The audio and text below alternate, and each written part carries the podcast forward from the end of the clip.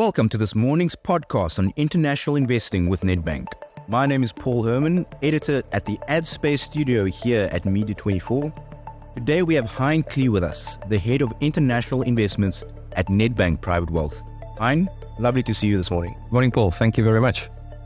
So, we're all interested to dive into some of the topics around investing abroad, and we hope we can absorb some of your expertise on the subject as much as we possibly can. So, let's start with it's 2023 and it's August. What are some of the trends happening right now in international investing? Yeah, I think it's it's very interesting that you asked a question around specifically around trends, but I think it's it's not so much the trends that a lot of people think are new. It's old trends that are specifically coming back, and where I'm specifically heading towards is up until about 18 months ago. Globally, we were in an extremely low interest rate environment. Um, you'll laugh if I tell you that in Europe, you were actually paying the bank to hold cash on your behalf. Obviously, with inflation coming through, and I think that was accelerated quite, uh, quite excessively by the Russia-Ukraine war, um, central banks started hiking interest rates specifically to to fight off inflation. So we have seen a big trend of your traditional in, international investor parking money in cash. Um, you currently in the US and US dollars can earn about five five point two five percent um, interest in, in in US dollars. Where not that long ago it was pretty much zero. So that that's what I would call your your old school. The the second big trend um, is a main drive around this hype around artificial intelligence, Chat GPT. Um, if you look at a index, the S and P 500, for example, very very strong run year to date but it's mainly centered around seven specific stocks, of which one of them is NVIDIA. And I think you all know NVIDIA is a big manufacturer of, of chips, which are actually used in the whole process um, of artificial intelligence, chat GPT, etc., etc. Um, the third thing, I think, still from a South African perspective, is we are seeing a trend of people not just taking money internationally, but making the making the decision to financially immigrate. Uh, what does that mean? They basically are giving up their South African citizenship, moving to a foreign country, and taking up that specific citizen uh, citizenship. Um, and the fourth one, and I think this has been quite a bit of uh, you know hype around this. Um, I think a lot of people made money, but lost a lot of money, and that's around cryptocurrency. Um, you know, if you ask any specific youngster which cryptocurrency they are invested in, they'll tell you there's usually 10 that they invest in. So I would see those are mainly your four main trends that you are specifically seeing. But I think long term, we are still seeing um, a lot of our clients buying in traditional into traditional um, equity funds, uh, into specific equities, diversifying outside of South Africa, and and more importantly, seeking that advice to make sure that they are actually in, in the right asset classes that they need to be. So, with that in mind, what would you say are some of the biggest misconceptions about investing internationally? Um, there's there's a thing in behavioral finance behavioral finance called home bias. So the misperception, I think the biggest one is a lot of people thinking I'm giving up control. I'm moving out of an area of, of control and I don't really know it. You know, sitting in the US is far, I don't really have control over it. I think the second major thing is a lot of um, investors see as a hassle because for you to actually externalize money, there is a formal process in South Africa, which means number one, you need to be 18 years, you need to be a natural uh, citizen or, or, or um, permanent resident of South Africa. You need to be in good standing with the South African Revenue Services, you know, our tax man, we all love him. And then there's obviously exchange control. And and recently, there's been a few changes to the way in which you need to get a tax clearance, what we call. So that, that caused a little bit of a hype. But I think it's it's an admin process. Thirdly, I think a lot of people think it's expensive. It's expensive to invest your money offshore. Um, the the other major conception, and I've been in the industry about since 1994. So what does that make? 29 years. Um, a lot of investors still have the misconception that they can time the rand. So currently, this morning driving in, I think it was just over 19. A lot of our clients are saying, no, it's too expensive. I'm waiting for it to go back to 16 or 15. So trying to time that rand movement, you know, is sometimes a misconception that I can actually get it right. Um, another misconception is that it's only for the wealthy. You know, for a youngster in his 20s and 30s that wants to save monthly, a lot of people think I don't really have the money to do that actual international investment. So that's that's another misconception. Um, I think the other thing is is also that um, some clients do think um, holding a specific currency don't earn me enough interest, if I can call it that way. Um, so that's another con- misconception. But I think where we are with interest rates at this specific point in time, you know, we're pretty much on par with it. The the maybe not a misconception, but sometimes just a warning that we actually give to our clients that they do need to take into consideration is South African South African citizens are taxed on their uh, worldwide assets. So the, the, the the international investment world can bring complexity when it comes to estate planning, tax planning, etc., etc. So I don't see it as a misconception. It's just a warning that I do think you do need to seek proper financial advice, investment advice, tax advice, and also estate planning advice.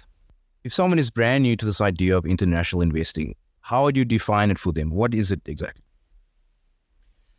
Um, I think if I was a if I was a layman and I drew a picture of the globe, and I say, what is South Africa's contribution to the world's gross domestic product? It's less than half a percent. So international investing to me means you're taking some of your savings monies and you are investing it in a country, an instrument, a vehicle that sits outside of South Africa. It's not to say that you necessarily have to actually take rands and buy pounds, euros, dollars, whatever that is. Your actual pension fund or your retirement annuity that you invest in under Regulation 28 allow you up to 45% internationally.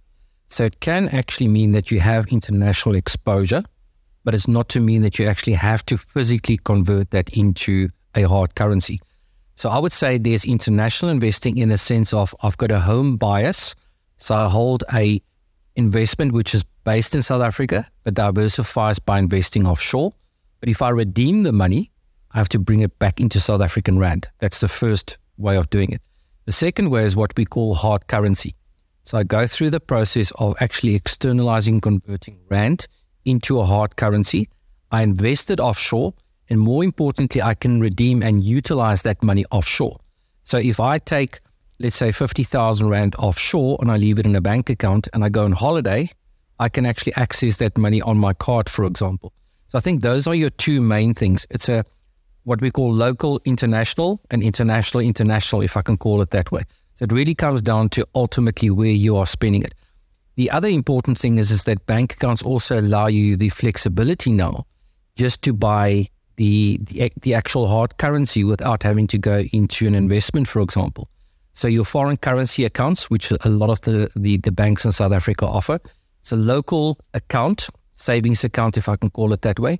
And on a monthly basis, you can actually take your rands, buy dollars, and it actually stays in dollars. But if you redeem it, it has to come back into South African rand. So when would you think is the right time or age in your career to start looking at investing internationally? Well, I think by default, the moment you start working and you, you join a provident fund or a RA, that's that's pretty much where you're starting. Um, I think the important part is that one needs to specifically look at what is the goal of the investment. Is it there to make a quick buck? Then I would say international investing might not be the right thing because in many cases you think I'm going to buy, let's take a stock, for example, Nvidia, doing exceptionally well. I externalize my money at 19, and a year later, the the underlying share in dollars might be flat or it might be up 10%, but the rand has gained 15%, which means you've actually made a loss of 5%. So I think it's important to understand, first of all, why do you want to do it? Secondly, plan for that goal. So if it is for a holiday and you know you're going in 12 months' time, don't necessarily go into shares or bonds, rather use cash if I want to diversify and it's something that I want to do 10, 15 years from now, I think look at the maximum growth, which is which in a certain way the biggest killer is inflation. So always have an inflation target of what you want to exceed over time. I think it's it's the goals that one specifically need to do. In in my view, there's no early days or late days. I mean, even for a person close to retirement, I, I strongly suggest international investing as, as a part of your portfolio. So I really think it comes down to what is the goal, what's the objective, and critically important, the affordability thereof. So if you can't service your debt in South Africa, water, electricity, food, whatever is slightly left, have that plan to say, I'm going to have a regular savings plan. Of that, a portion should be local, a portion of that should be international. So, what would be the easiest way, in your view, to start diversifying if international investments is something? So, I think also depends on where you are in your life. Um, there's a term called economic value. And what economic value means is what is the earnings potential that I have to earn economic value in my lifetime? I'm not talking about the lucky winners of the lotto or a big inheritance. I'm talking about the person that's got a salary that specifically um, will work up until a specific age. And it's actually becoming a trend now where far less people are actually retiring. They continue to actually work because they see that as a retirement thing uh, specifically as well. So uh, I think the important part is, is, is get that right. Once you specifically have that in place, I would say start off by potentially looking at a monthly contribution.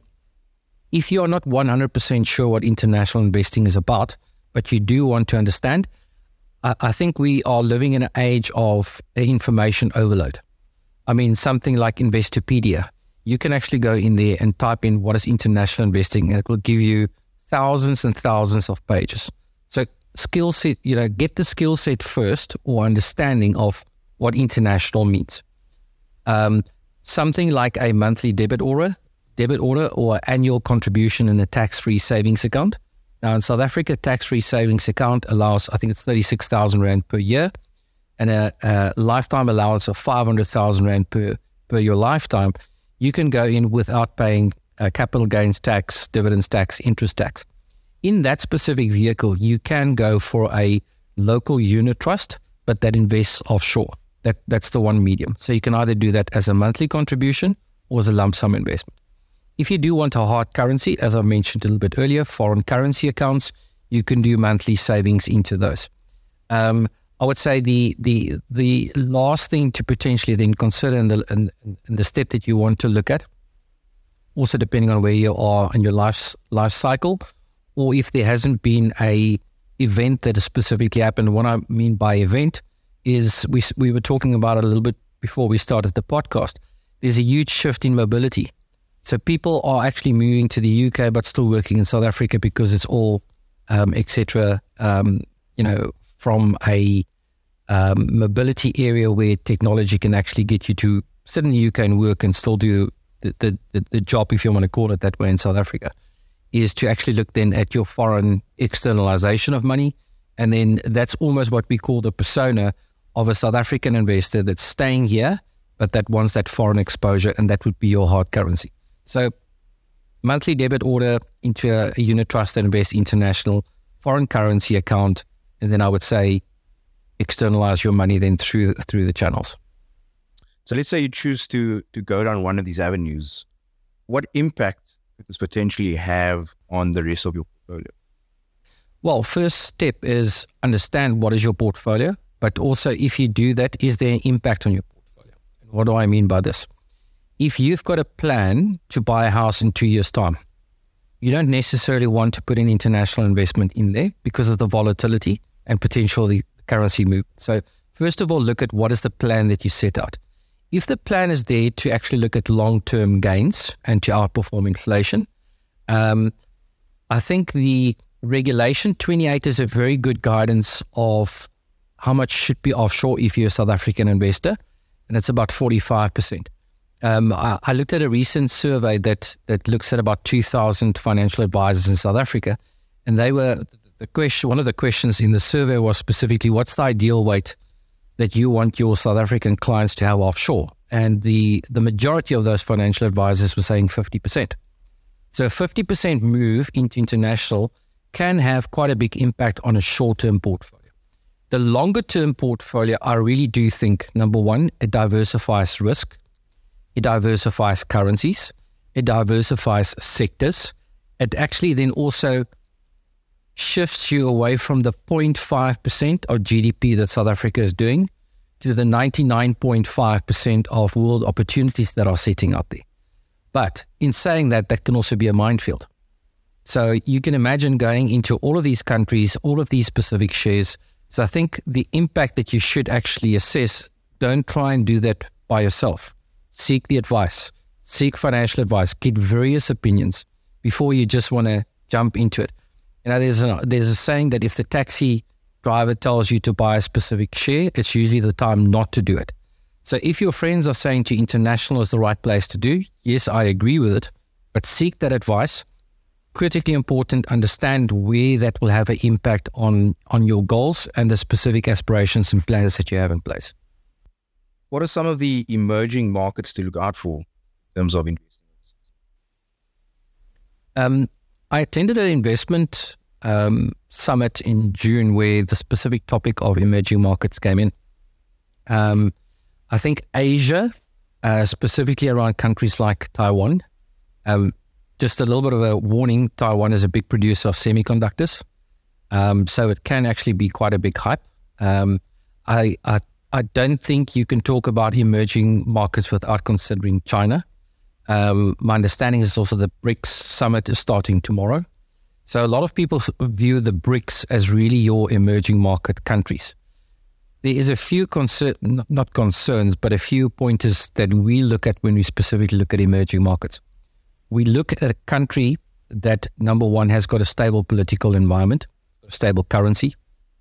Um, importantly, from a South African perspective, we we try where possible be not correlated to the South African economy. Now, for your listeners out there, what does that mean? There's no point in us buying an emerging market country if it actually reacts in exactly the same way as, as the South African stock market, which means you are actually not diversifying. So that that's a critical one. So there's there's two things that I think around emerging markets. One of them is there's a lot of drive and infrastructure spending currently happening in India. Now, what is very interesting about the Indian economy is that the railway system, most of our, our, our listeners and people will know, the, the Indian um, citizen is very reliant on, on, on the train system. But they designed it in such a way that in certain regions of India, the train that you are on and the train track are narrower or wider than in other areas of, of the actual railway system. So the railway system could never possibly um, potentially be used to actually transfer goods. So it was actually as what we in South Africa have our taxi industry. That's what the railway systems do. But there's been a huge amount of infrastructure spending currently happening in India to link all of those railways together to start doing exports. So India is definitely a market that that was identified at the summit as as quite a big opportunity. The other th- the the other emerging continent, if I want to call it that way, is Africa. Now, there's a very, very big drive from African countries to say developed markets are coming into Africa, taking our resources, taking it out, manufacturing a whole lot of goods, and making money from it. Interesting stat in the next, I think it's 20 to 30 years, one out of four people on this planet will live in Africa. So 25% of the world's population will actually live in Africa. Now, my view is try and be in an emerging market that will be still developing, still understanding itself. I mean, if you look at countries like Kenya, for example, um, I was there recently, and the the phenomenal growth that's actually happening in, in, in that that specific country and region around financial services. So I think Africa is something that one cannot ignore. It does have its problems. It does have its you know geopolitical um, problems. It does have its liquidity problems. Um, and what I mean by the liquidity problems is that a lot of the stock exchanges are not that liquid that if you invest, you can immediately withdraw. So, so that's another area um, that one needs to look at. A emerging market theme or play that a lot of investors sometimes tend to forget is I can get emerging market exposure, but I don't have to buy a share that's listed in an emerging market. So what do I mean by this? I can buy a share, for example, like Nestle, that's listed in Europe. I think it's about 60, 65% of Nestle's earnings comes from emerging markets. So I would rather buy a conservative, safe play of a Nestle share that actually has itself diversified into emerging markets. Take a McDonald's, for example. I'd rather buy McDonald's and have a country head, franchise head, and a store owner of a McDonald's manage the supply chain of foods that are used to actually make their foods in China, in Brazil, etc., etc. So you can actually have emerging market exposure, but not necessarily in a emerging market. So you can buy a share. Another example, for example, is Microsoft, uh, um, Adobe. All of these shares are listed on major stock exchanges, but have quite a big component of the exposure in emerging markets. The other play that you potentially can look at, and this is, I don't think it's for the faint hearted, and I think you need financial advice when you want to look at this commodities. Commodities is actually also a emerging market play without actually going uh, specifically into the emerging market itself. We've spoken a lot about people sort of in sorting out their careers and when's the right time to invest. What investment advice would you give someone in their 20s perhaps and who's looking to start investing it? best advice I can give is start. Don't wait till you're 30, 40, or 50 and then realize, mm, I should have done it. But in your 20s, it, it also depends on where you are and what you're planning towards. So, number one, if, you're, if your plan is to be mobile and go and live in a foreign country, um, yes, then one needs to actually get the foreign exposure as quickly as possible. In your 20s, it also depends on what your disposable income is spent on. Now, in many cases, we all dream and aspire to get married, buy a house, buy a car, have kids one day, put them through school, all of those kind of things. So one needs to have those specific plans. So if, if you're in your mid 20s and you say to yourself, I potentially will be married by the age of 30, gives me five years, um, that plan then should be towards what am I going to do at the age of 30? Are we going to buy a house? Are we going to rent, etc., etc.? So I think break it up into specific brackets. If you, as a person in your 20s, do not need access to that money, first of all, you do have the disposable income after paying all of your commitments that you need to pay. If you have disposable income, I would say start off with a local unit trust that invests internationally Secondly, look at a foreign currency account that you can actually buy the actual dollars, but it's here. But that really comes down to disposable income. Try and avoid the hype of wanting to play the currency and trying to make a quick buck. Um, there's a saying: it's it's it's very very hard to make your money, but it's very quick to lose your money. And in many cases, you know, the hype of social media, um, you know, I spoke a little bit about uh, uh, cryptocurrency earlier. A lot of people made money, but a lot of people lost a lot of money. So I think have the plan, understand what is the the, the goals that I've got short term, medium term, long term. I would say if you specifically are looking in medium and long term, international investing does make sense. It's also not to say that you have to go into international investing and only buy shares. You can buy a diversified portfolio that holds cash, property, uh, equities, uh, fixed income alternatives, which are less riskier than buying a share in the long run.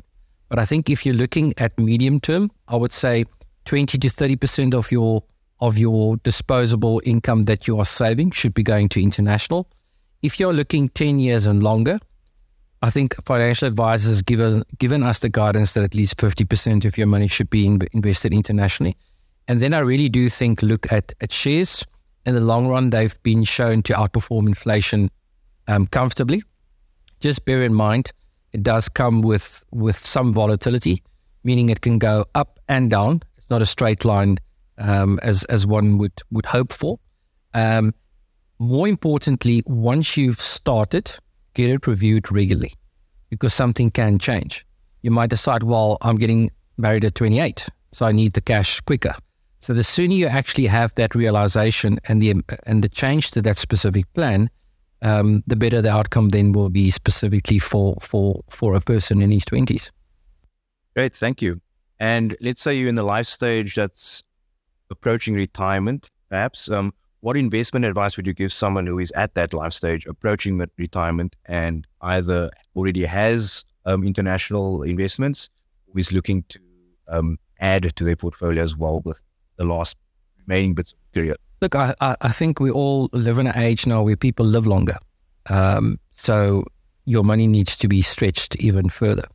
So I would I would apply more or less the same methodology for a person that's 20 to a person that's close to retirement. So if you are retiring, let's say in the next 12 months, obviously you need to understand what is the income requirements that I need. You need to make sure that you can actually um, afford that drawdown rate.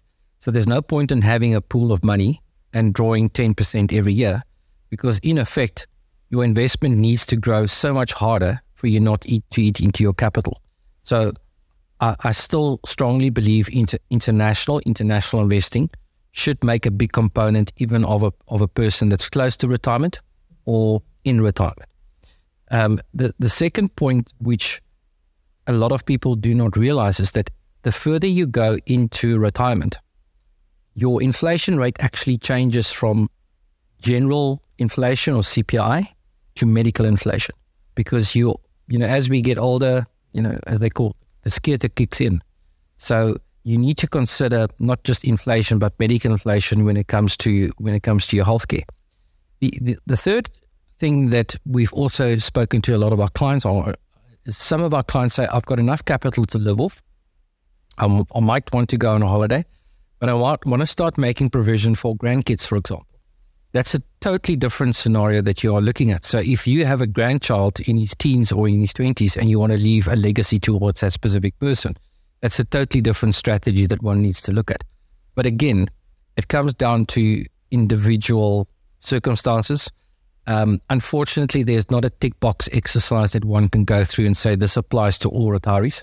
Really comes down to that individual, their needs, their situation. And again, seek a financial advice um, from an accredited financial advisor that can assist you with it. Great, that's a great segue. So, so Nedbank Private Wealth has tons of experience and expertise. Um, as a bank, what can Nedbank offer clients looking to invest? I think we we are very privileged in the sense of the specific product that we have is called a focus account. Now, when you hear the word bank, you think a lot of people, Nedbank Private Wealth only offers a bank account with some investments around it. Uniqueness about this specific platform is it actually caters for pretty much anything that a Nedbank Private Wealth client wants, in the sense of we have a foreign bank account that's dom- that's that's domiciled in the Isle of Man. We have three major currencies, which is dollar, pound, and euro. But on top of that, we actually offer an additional 16 accounts or 16 um, currencies. Uh, why is that important? We have clients that are, for example, living in South Africa and Australia. So we can open a secondary account that actually is in Australian dollars that can be utilized in. So the bank account obviously is, is, is a transactional bank account. Then also comes with a card that can be utilized to draw money. Um, the second important point is the advice that we give to clients can go into investments. Um, the beauty of this is you can either take our advice and we manage the money on your behalf, or if you want to do it yourself by a self help, you actually have a platform that if you want to go buy NVIDIA or you listen to me and you want to go and buy Nestle, you can actually go and execute that on your own. Um, we have quite a lot of clients, as I've mentioned to you, that are financially immigrating, that wants to buy property in the UK. So the, the third leg we specifically then offer to our clients is a lending facility where you can actually buy property um, in the UK to buy or to specifically um, um, live in uh, specifically from that need. The, the, fourth element, and this is where we, we bring in our fiduciary experts, it's around estate planning, tax planning, and the minefield when you start moving money offshore and you don't give up your South African citizenship is you taxed on worldwide assets, which means something like probate will kick in if it's not properly documented in a will or on or an international will. So I think the important part, the discussion we have with our clients is number one, if it is hard currency that you want to go into, the focus account is definitely our vehicle that we specifically use for our clients. Um, if it's not foreign currency, we obviously have access to our our investment company called Nedgroup Investments, where we specifically then can look at a range of best of breed funds, which will also have the ability to actually invest both in rands or, or in foreign currencies. Thank you so much, Hein. That was very informative, and thank you for lending us your time this morning. Thank you very much. That was our podcast on international investing with Nedbank's Hein Klee, the head of international at Nedbank Private Wealth. If you have more questions about international investing, then you can visit nedbankprivatewealth.co.za for more. My name is Paul Herman. Thank you for tuning in.